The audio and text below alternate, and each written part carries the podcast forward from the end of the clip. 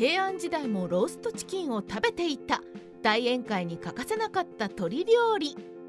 クリスマスが近くなると定番のメニューといえばローストチキンではないでしょうか。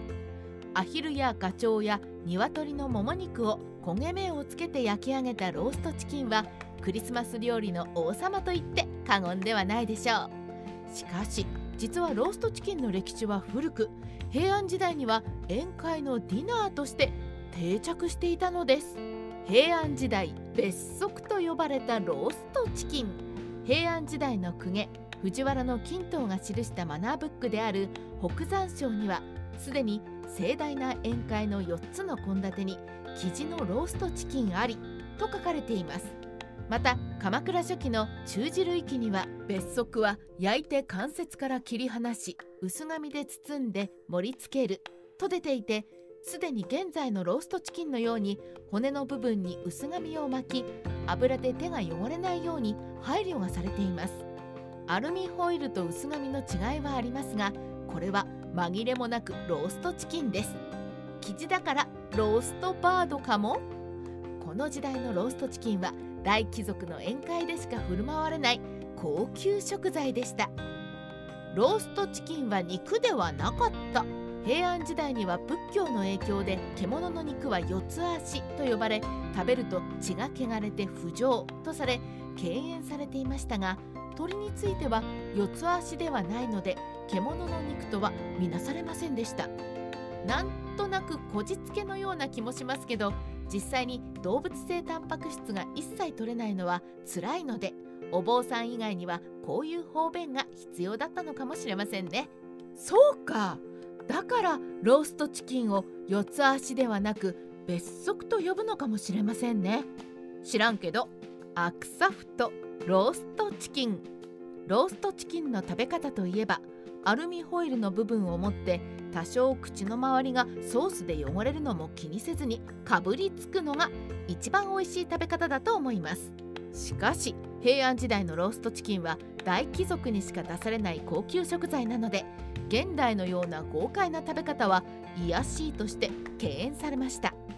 鎌倉前期に成立した古事団には極端な性格からアクサフと呼ばれた平安時代随一の学者左大臣藤原頼長がローストチキンを食べるシーンが登場します。同じ宴席に招かれた貴族が左大臣のローストチキンの食べ方を興味津々で見ていると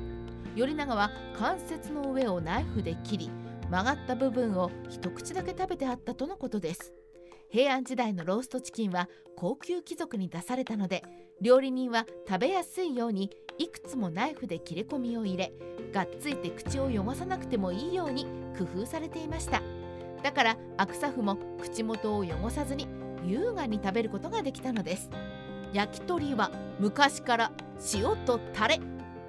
一方ローストチキンに比べると庶民的で日常食の焼き鳥は室町時代には誕生しました。当時の料理本には焼き鳥料理のことという項目があり